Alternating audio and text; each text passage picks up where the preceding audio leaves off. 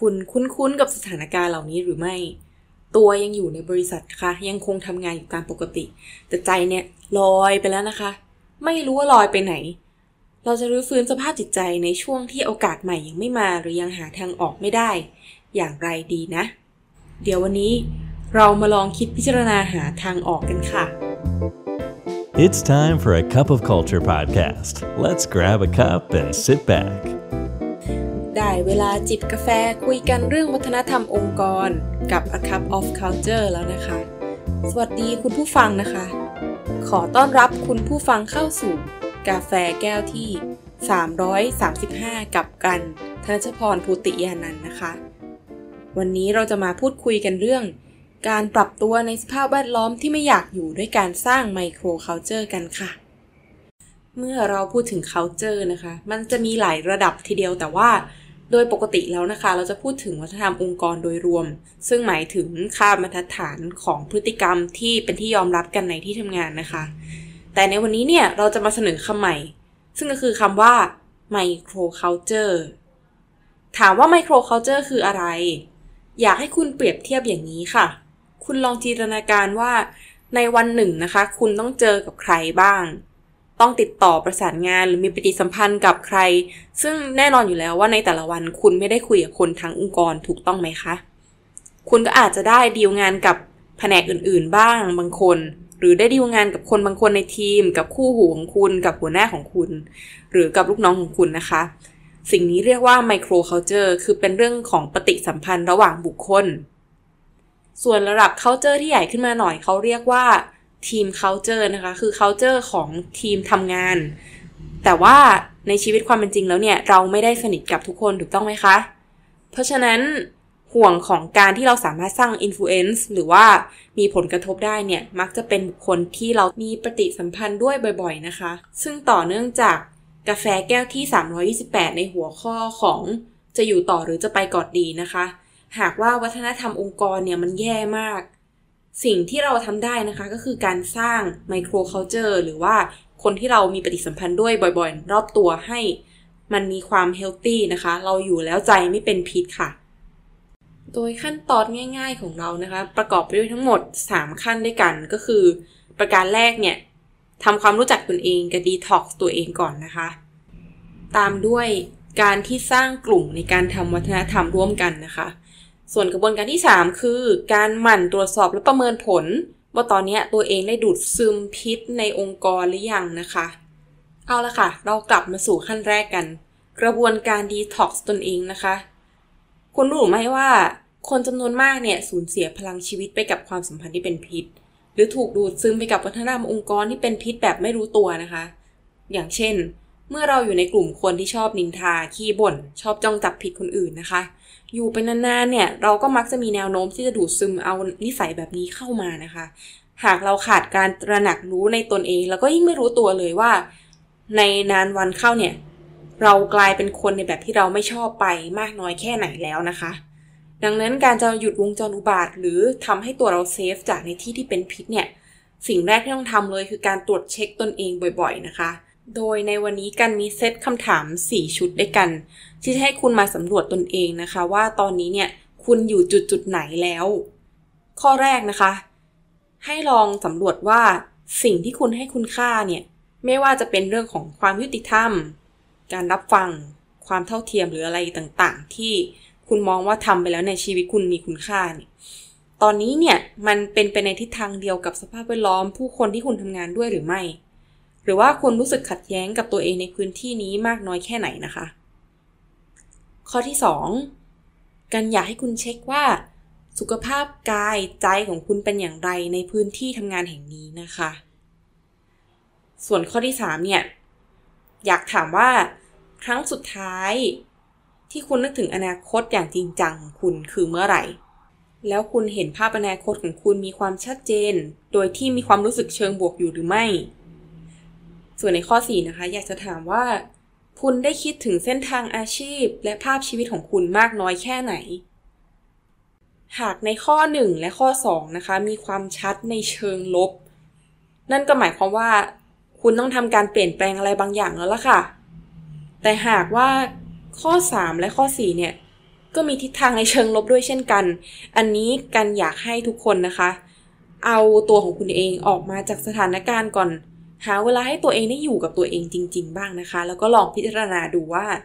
สิ่งที่เราอยากเป็นในอนาคตหรือตัวตนที่เราชอบเนี่ยเป็นอย่างไรกันแน่ค่ะ แต่หากว่าข้อ 1 และข้อ 2 ชัดในเชิงลบ แต่ข้อ 3 และข้อ 4 ของคุณชัดในเชิงบวกนะคะ ก็คือว่าคุณมีภาพอนาคตของคุณที่จริงจัง มีเส้นทางอาชีพที่คุณพึงปรารถนาอยากไปนะคะ แต่คุณยังย่องอยู่ในองค์กรที่มีสภาพแวดล้อมเป็นพิษอยู่เนี่ย หรือว่าคุณยังต้องการอะไรจากการอยู่ในที่แห่งนี้ สิ่งที่คุณทำได้ก็คือการปรับ microculture ค่ะ เพื่อที่สุขภาวะของคุณจะได้เพิ่มสูงมากขึ้นในที่แห่งนี้นะคะ โดยในเรื่องของ microculture เนี่ยสามารถแบ่งออกเป็น 2 มุมมองหลักๆ ก็คือ มุมมองของผู้ถูกจ้างเป็นลูกน้อง กับมุมมองของการเป็นหัวหน้าทีมหรือเป็นผู้ดูแลนะคะ ในฐานะที่คุณเป็นลูกน้องเนี่ย โฟกัสของคุณก็คือการมีปฏิสัมพันธ์กับคนต่างๆ ในที่ทำงานนะคะ ไม่ว่าจะเป็นเพื่อนต่างแผนก ทีม หรือหัวหน้านะคะ สิ่งสำคัญก็คือ คุณอาจจะพูดกับหัวหน้าของคุณในเรื่องของไดนามิกการทำงานของคุณว่าคุณเป็นคนแบบไหน สภาพแวดล้อมแบบไหนที่จะช่วยให้คุณเนี่ยทำงานได้ดีนะคะ รวมถึงว่าทีมบัดดี้ด้วยว่าตอนนี้เนี่ย คุณมีปัญหาทางบุคลิกภาพกันหรือไม่นะคะ หากว่าเขาเป็นคนอีกแบบหนึ่งคุณเป็นคนอีกแบบหนึ่งแล้วต่างฝ่ายต่างไม่เข้าใจซึ่งกันและกันเนี่ย ไม่มีความจำเป็นใด ๆ เลยนะคะ ที่คุณจะต้องมาทำงานกับคนที่เคมีไม่ตรงกัน เพราะว่ามันไม่ได้นำไปสู่ผลิตภาพที่มีมากขึ้น หรือว่าจะช่วยให้เราเกิดการเรียนรู้สำคัญสำคัญอะไรนะคะ สิ่งที่ดีก็คือการพูดคุยปรึกษากับหัวหน้าถึงวิธีการการทำงานนะคะ รวมถึงว่าการจับคู่ให้แมชกับ Energy หรือว่าเคมีของคุณนั่นเองค่ะ และนอกจากนี้นะคะ คุณก็อย่าลืมว่าสิ่งไหนที่คุณอยากจะทำเป็นตัวอย่าง อยากจะให้สิ่งนี้เป็นคุณค่าที่ทุกคนร่วมยึดถือกัน คุณก็ต้องทำสิ่งนั้นเป็นตัวอย่างให้กับคนอื่นเห็นเช่นเดียวกันนะคะ ในฝั่งของหัวหน้างาน Micro Culture Skill ตรงนี้นะคะ จะเป็นทักษะค่ะ ที่จะช่วยให้คุณเนี่ย เข้าใจความแตกต่างของผู้คนในทีมนะคะ อย่างที่กล่าวไปข้างต้นเนาะว่ามันไม่มีความจำเป็นที่คนที่เคมีไม่เข้ากันต้องมาทำงานด้วยกัน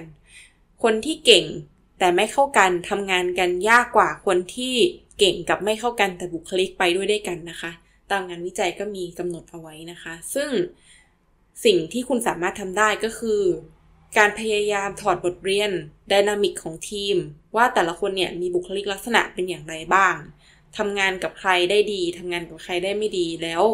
เราเนี่ยสามารถที่จะเอื้อให้เกิดการฟอร์มทีมในรูปแบบที่ผู้คนส่งเสริมซึ่งกันและกันได้นะคะ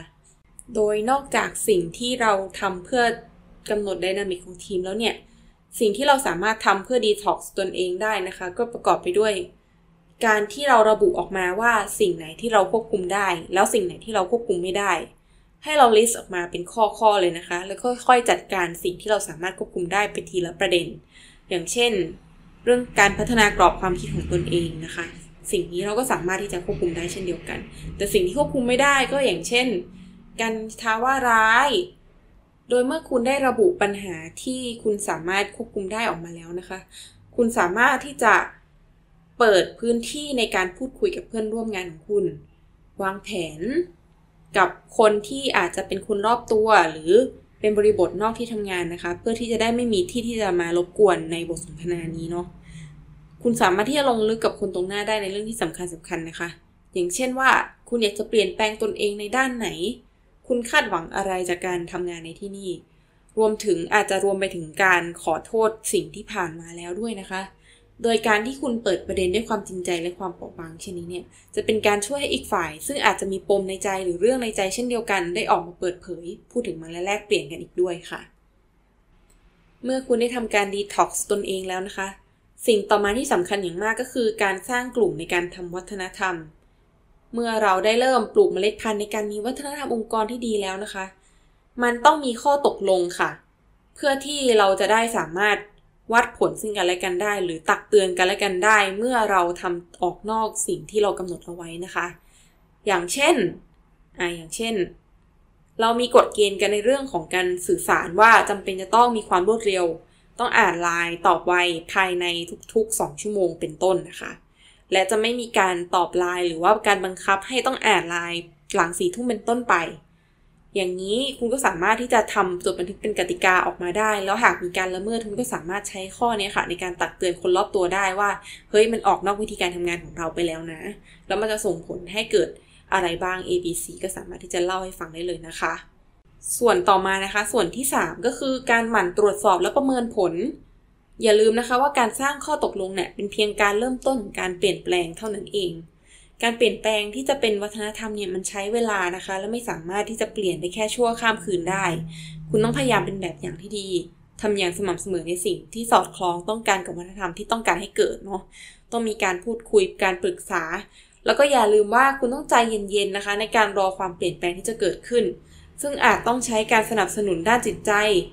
ทั้งต่อตนเอง ต่อบุคคลที่คุณเกี่ยวข้องด้วยนะคะ แล้วก็มีโอกาสให้ได้ลองผิดลองถูก เพื่อหาวัฒนธรรมที่อาจจะเหมาะเจาะแล้วก็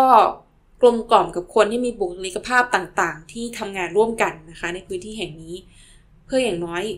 คุณและคนรอบตัวจะได้มีแรงสู้กับวัฒนธรรมกระแสหลักที่อาจไม่ดีต่อใจนักนะคะ สุดท้ายนี้ วันนี้กาแฟก็หมดแก้วแล้วนะคะ อย่าลืมนะคะ ไม่ว่าเราจะตั้งใจหรือไม่ก็ตาม วัฒนธรรมองค์กรก็จะเกิดขึ้นอยู่ดี ไมเราไม่มาสร้างวัฒนธรรมในแบบที่เราอยากเห็นกันล่ะคะ ขอบคุณค่ะ And that's today's Cup of Culture. See you again next time.